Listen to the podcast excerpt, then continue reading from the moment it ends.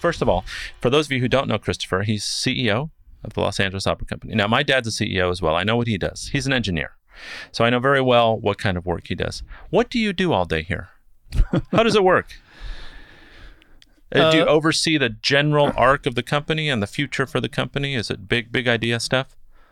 Well, it's it's both. I mean, I you know I've been with the company for 20 years, um, and I came up in the company through the uh, realm of artistic administration, and so uh, both by dint of my personal interests and the fact that I think that the company only exists to produce art, to remove barriers between artists and audiences. Mhm.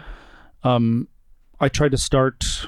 Well, I, I try to make sure that the theme of every day is ruled by that idea, which is how do you remove a barrier between an artist and an audience member? Mhm. How do you remove barriers between artists and them producing their best work?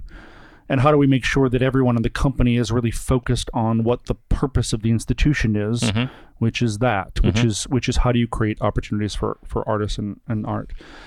Um, however, um, you know, over the course of my 20 years with the company, I have come to understand that everything is pretty related within the ecosystem. And so, as you might imagine, I mean, we have to raise $30 million from private sources every year. Some large piece of my day is uh, making sure that we are um, on track to raise $30 million from private sources every year. Um, some part of my day is spent on marketing, on communications, on PR, on um, education. Mhm. Um, I try to have my hand pretty close on the wheel on uh, the artistic product. i I still think that's where things can go kind of pear shaped. And so I am actually probably more involved than most CEOs would be on artistic planning, casting, creative team management, Mhm. uh, working very closely with, with the senior management here on, on those issues. It's pretty varied. Um, in an ideal world, I'm just the white blood cells that are going to where the particular uh, I wouldn't want to call it a crisis, but wherever the particular needs of that that day are. Mhm. Um, but also, as you point out, part of my responsibility is to make sure that I am always looking 12 months, two years, five years, 10 years ahead, and also trying to keep my finger on the pulse of what's happening in the culture of Los Angeles, which is a very interesting place to run an opera company, as you might imagine Sure. um, and to make sure that the company is adapting in real time to um, I don't want to overstate this, but to market forces, to the cultural climate, Mhm. uh, to the political climate, The that- that economy. one's- Sure. yeah. Um, Is, is it a hardship to steer, or is it pretty? Is it pretty fast? How, how does this place move for you? Well, by opera company standards, um, we are incredibly fleet of foot, Mhm. um, which is attributable to a bunch of different reasons. One of which is the relative youth of the company, so that uh, neither the architects of the institution nor the audience for it have any particular fixed idea about um, the institution. That that's overly vague, but that we, we are really fleet of foot. Mhm. And then there's this funny historical anomaly, which has to do with the fact that we're in Los Angeles, and so um, everyone, uh, when when the company was founded, the the artists that formed the foundation of the institution, which is the orchestra and the chorus, this is more of an orchestra issue than a chorus issue, Mhm. um, wanted to remain freelance in order to be able to take more lucrative work uh, with studios. Now Sure. that work has waxed and waned over the course of uh, the last 31 years. But what it means is the institution, from a financial point of view, is remarkably flexible um, and responsive in a way that a older company like a San Francisco or a Chicago or a Metropolitan Opera can't necessarily respond to that because the way in which the contracts are established Mhm. are less um, responsive. Mhm. I mean, that's a mechanical idea for me. I think that uh, the character, the DNA of the institution has always been very um, engaged in inside the community. Mhm. It's it's always looked outside. Um, sometimes institutions can get in their own way by getting very very insular and being uh, really focused on the preservation of the institution itself. Sure. In a highfalutin sort of way. Do you mean, or e- I economically? Think, I think that the. I, I mean, I think that institutions can sometimes be slow to adapt Mhm. because they're they're designed to preserve themselves. hmm Um, whereas I think that the company that Peter founded was so was was already looking from from the moment of conception it was already engaged with the world. It was Mhm. engaged with the international opera scene. It was deeply engaged with the experiment of los angeles. Hmm and i think that's only he'd become more and more uh, a focal point as Mhm. the company has matured. Hmm um, Now I have to admit that I, I honestly did not know you'd been here oh. for two decades. Yeah How did that start? since the dawn of time Yeah. uh, it started. I was. Uh, this is a long story. I was in um, graduate school. I started working for um, the Spoleto Festival in Charleston, South Carolina. Sure. I start. I, I did an internship there. I uh, through a funny series of events, I suddenly was became the rehearsal administrator.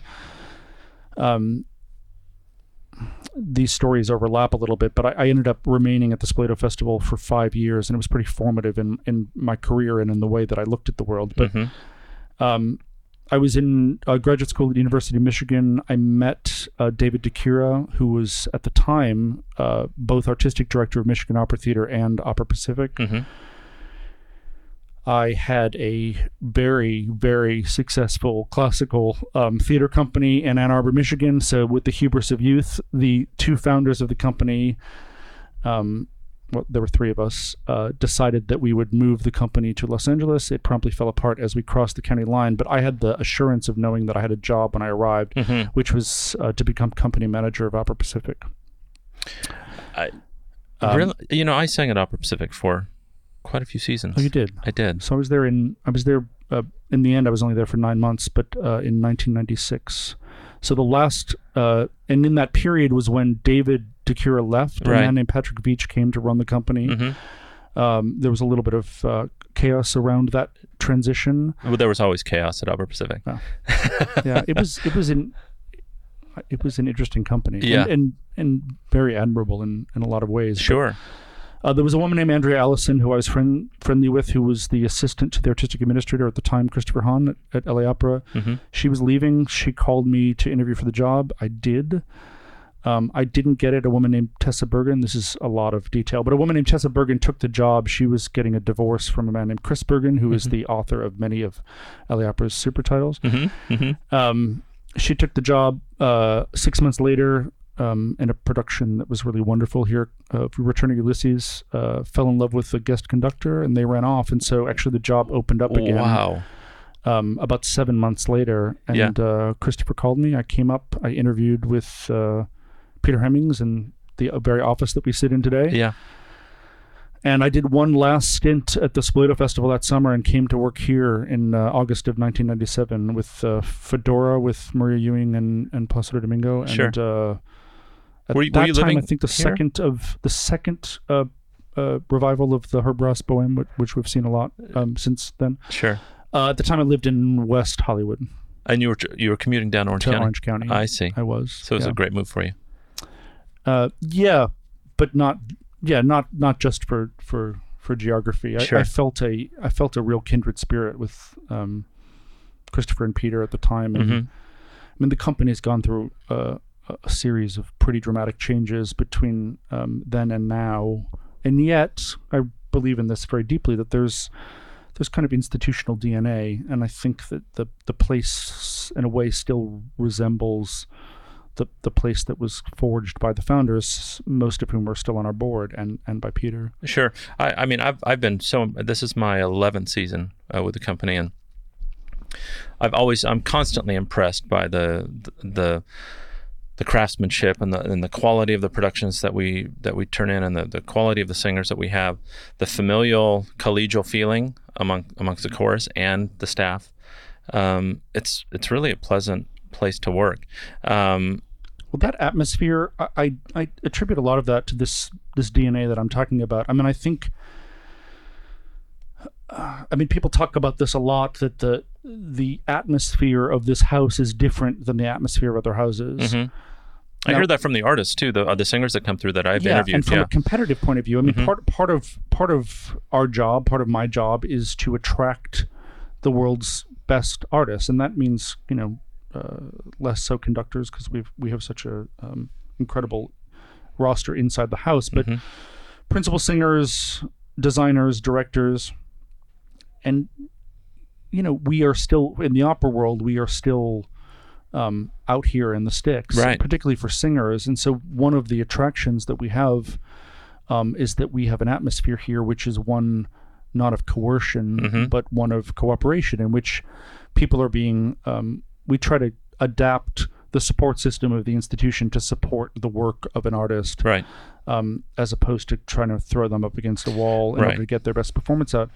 And that is one of the means by which we can compete with Covent Garden and Munich and San Francisco and Chicago to, to get those kinds of artists. Mm-hmm. Mm-hmm. Now, there's a kind of a natural life cycle, which means that, you know, we could boast the fact that we had um, a run of four productions with Netrebko and Villazón, and then they end up leaving us uh, because there's an economy of scale which the Met can offer that we can't offer. Mhm. So that's just part of the natural cycle. Mm-hmm. But it does, I mean, it's important to me personally that, that the house runs like that. It's really important to Placido. That That is his natural state. His natural state is that of uh, warmth and generosity. Um, it was the state of, of Peter Hemmings. Um, uh, it's really important to me that we make sure that all the people that we curate that are part of this grand experiment in terms of staff and artists are, are, all working to maintain that atmosphere because it's rare and it needs to be protected. Right, right. Now, I'm glad you brought up Placido. I've had conversations with colleagues of mine about Placido. What what does the post Placido epic look like here at, I don't. at I don't- Opera? I- What's going to don't know. happen? Are you going to bring in Bono? You know, or like what what do you do? Uh, Sting? Who's going to be the, the guy that brings everybody Sting. We are. We're going to bring in Sting. You know what I mean? It's. It's funny. I, I get this question a lot. It's not Oh, something you do? I, I think Okay. about. Well, no, it's just not something that I think about very deeply because I don't. I don't see any. I mean, he he is a man who moves through the world, um, uh, with with an incredible uh, sense of of youth and brio, and I Mhm. mean, he he he puts me to shame. I frankly. everybody. I, I don't know So- anybody that works more than he does. Yeah. So it's not something that I think about very deeply. I Mm. mean, as you know, he's just renewed through 2022. hmm I mean, I've had the privilege of working alongside him for, for 20 years, and I, I don't. I don't see any incentive to make that stop, and it is part of my job to make sure that he doesn't see it either. Sure. Um, I don't think that he's done here. I don't. No, think, no, I of don't thi- course. no, I mean that I don't think. I, I don't want to speak for him, but I don't. I don't think that he's accomplished everything that he's wanted to accomplish.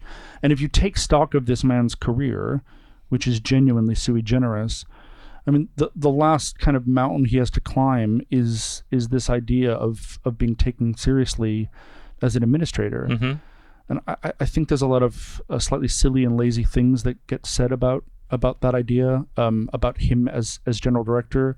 But I think people misunderstand the criteria by which uh, the constituency here judges him, which is Mhm. not the same criteria by which you would judge uh, David Gockley or Peter Gelb. And frankly, is the reason why I'm here. You know, p- part of the reason I'm here is to be the boots in the ground for his artistic vision. Sure. I mean, it, it- there's nobody that compares to him now or in history, frankly, in in more than one way. I mean, it's unbelievable.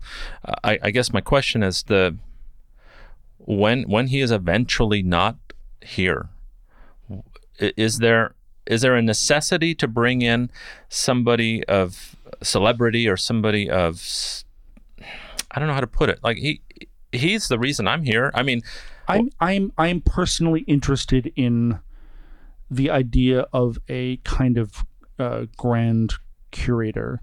Hmm. Um,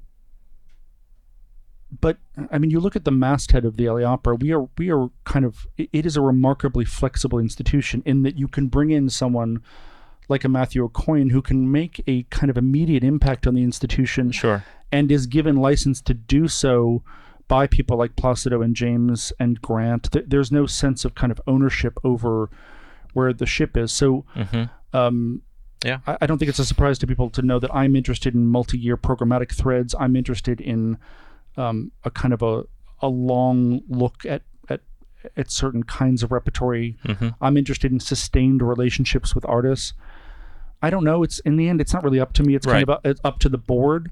But I do think that um, this model of the kind of artist curator and the institution has a kind of responsibility to that artist to kind of follow their muse. That is really interesting for me. Mm-hmm. Um, and I like the idea that the institution takes on the character of that particular thread, which is engendered by the, by that person. Mm-hmm. Um, I- I wouldn't say celebrity in and of itself is that compelling. Mm-hmm. Um, Vision. and I, and I Yeah. don't, I don't, yeah, it's Yeah. vision. Sure. It's vision and taste Sure.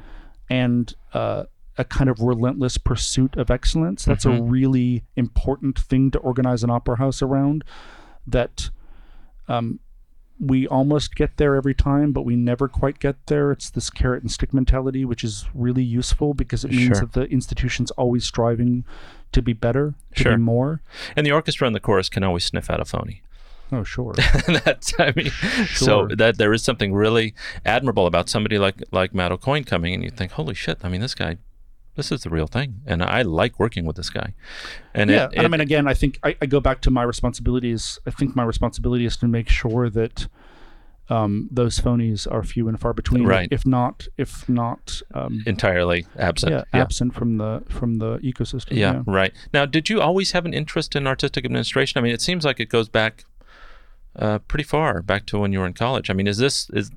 I, I think what I'm getting at is that most of my guests who perform at a very high level or have uh, achieved a very high level of success within their fields seem to have one thing in common that, and that is, for the most part, they knew what they wanted to do when they were kids, and then they pursued that. Is that is that the case for you? Tell me how this started. Let's go back to the the beginning when you were falling off your bicycle.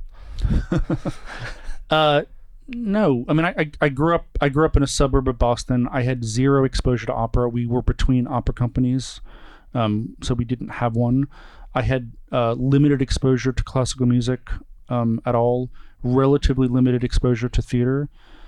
Um, it's something that I fell into in high school almost immediately. We, you know, one of the privileges of going to such a giant high school was that um, we had incredible natural resources in the, in this in, in the actual physical plant. hmm So we had uh, two theaters, one gigantic theater, I think it was an 1800 seat theater, and one 500 seat theater. We had a full time TV station. We had a full time radio station. Wow. We had an entire building devoted to fine arts.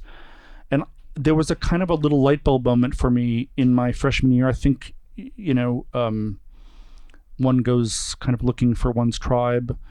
Um, there was a light bulb moment for me almost immediately. I don't, I don't know why I decided to audition. I, I did, but almost instantly I found my tribe, and that that became a really important community to me. Um, This is the theater department or the orchestra? this or- is the theater department. Mhm. Um, and so I acted in a couple of shows. I started directing almost uh, immediately. I was directing musicals. I was designing posters. Um, you know, if if there was some fundamental thing that I stumbled on, although I wouldn't have been able to articulate it at the time, it was that I was attracted to. I mean, this is a kind of a debased term these days, but you know, I I I backed up into being an aesthete. I was interested in aesthetics. I was interested in storytelling, and I was interested in the kind of exerting control over those worlds, and was interested in that kind of escape. Mhm. Um, I haven't thought about this too deeply, but I do I do think that as a you know, growing up in a Roman Catholic Irish immigrant family, despite the last name, um, in the 1980s, y- you know, I uh, and and as a gay man, I, there was a kind of sense of being the other, Right. and I mean, this is a very common tale, Sure. but that you know, I, I always felt um, alien and alienated from from inside at least my family community. Not that they weren't supportive and loving, but I just knew that I wasn't. They were not my people.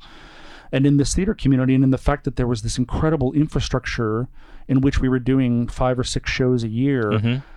you know, I, I had found that community without ever being able to articulate to myself, you know, what the nature of that community was. Was that hard for your family to to realize that you were not that you were an outsider? I think it's still hard for them. I Is don't, I it? don't think they have any idea. Um, I mean, I, I mean, I think they're they're kind of, you know, they're very proud. hmm You have a good relationship But with also- your, your folks. Yeah, Yeah. sure. hmm Yeah. Well, like everybody. But they're but There's a reason you don't still live at home. Yeah, I mean, I think there's yes, I think they're baffled. Frankly, Interesting. Are you an only Um, child? I'm not. I have a sister. um, who passed away about five years ago. Oh my God. Uh, who's an, an an older sister, um, who also was a, I mean, not not really of of this, Cut from the same cloth. not cut from the same cloth. Mm. Which is not. I'm not. I'm not trying to make myself seem No, more no. exotic than I am. I mean, Sure. I think it's a very common uh, story, you know, and, and maybe less common these days when uh, we're well pre-Trump. We were in kind of an age of assimilation. hmm But I mean, there is a there is a kind of cyclical diaspora, which I think happens with you know young gay people, in which they're trying to get away from um, the constrictions of of the way in which you are defined. The by, paradigms, sure. Yeah, hmm and also, uh, again, not something I think about too much, but the, I mean, almost everyone that I grew up with is still there. I mean, there's something very specific to Boston, which has to do with there. There is a, a kind of reflexive, inherent um, uh, tribalism, insularity. Is it about being Irish to in Boston? community? Is that part of it? I don't know. This suddenly we seem like we're in a we're in a like a Scorsese film or something. But I, I, don't know. There there there is something a little a little bit tribal about it. I mean, almost almost everyone I grew up with is still within a five to ten mile radius of, of where we grew up. Sure. Um, and I say that without judgment. It's just an observation. I, I couldn't wait to get out Hmm. um, as a way of kind of, uh, I guess, redefining it. That being said, you know, I, I grew up in a relatively, um, I would say, economically conservative environment. And so I thought that I didn't exactly know where my path would lead, but I believed that I was going to become an attorney of some kind. I thought vaguely because I had an interest in theater, I should become an entertainment uh, attorney. Mhm. That was kind of in the back of my mind hmm but I hadn't I didn't I didn't really figure it out for a long time. Um, in my third year of college, I had uh, study abroad in London, and that that was when the world started to crack open for me. Hmm. It was when I saw my first opera. Weirdly enough, What was it? Do you remember? 21, Zer- of course. Yeah. it was a transformative moment Yeah. for me. Uh, it was the Nick Hytner uh, production of Xerxes. Sure. Still one of my favorite operas. Still one of my favorite productions. Still one of my favorite directors Wow. um, at the English National Opera. Yeah. Um, but for me, part of the um, this is a bit of a monologue. I apologize. I love it. Part of the epiphany for me was here was a community of civilians, of individuals who treated theater in a way that it wasn't exotic for them. That's there, was, right. there was no difference for them between going to a movie in a way. Uh, often a movie was more expensive to go to in London than to go to a production of Rosencrantz and Guildenstern are Dead in a Mhm. pub.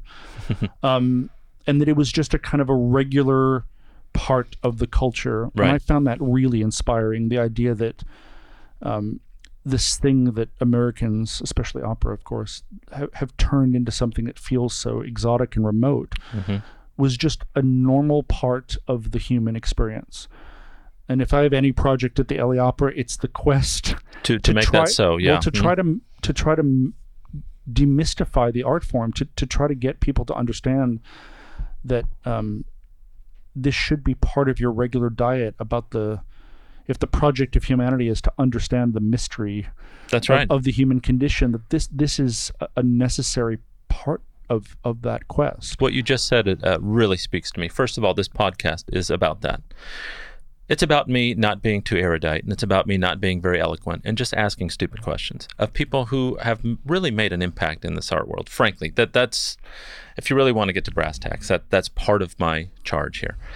Secondly, what you said about art being a, a defining endeavor is something I grew up believing, and I believe in it wholeheartedly. That art of all sorts, be it sculpture, or painting, or, or movement, or music in particular, for me, because that seems to speak to me the most, is a thing that defines us as animals above and beyond everything else on this planet. It's a thing where we have the capacity to conceptualize our lives and to seek out things that give it meaning because without it it's just desperation and frankly i'm feeling a little bit desperate right now just based on what's happening politically but uh, it's always music that gets me out of that i've been listening to more music uh, since january than i think i have my entire life every day all day long Well, I mean, there, there is a there is a real spiritual. I mean, I mean, we're in a secular age, uh, but for me, music, opera in particular, you know, there's a real spiritual component to it. that transcends the banal uh, animalistic part of our existence and yeah that to me feels feels as necessarily ritualistic as going to church on a Sunday. I mean, I'm I'm deeply deeply lapsed, but but but for me, a a reflection on human greatness hmm um, and human frailty and human pain that that feels absolutely necessary. And I think I, I worry sometimes that as a culture we've marginalized these ideas, um, maybe pre-Trump and the elevation of, of the idea of, of of commerce and vocation being the, the, the new gods. hmm And in this era, you know, I'm not I'm not you know, it'll take us years to sort out what's actually happening now.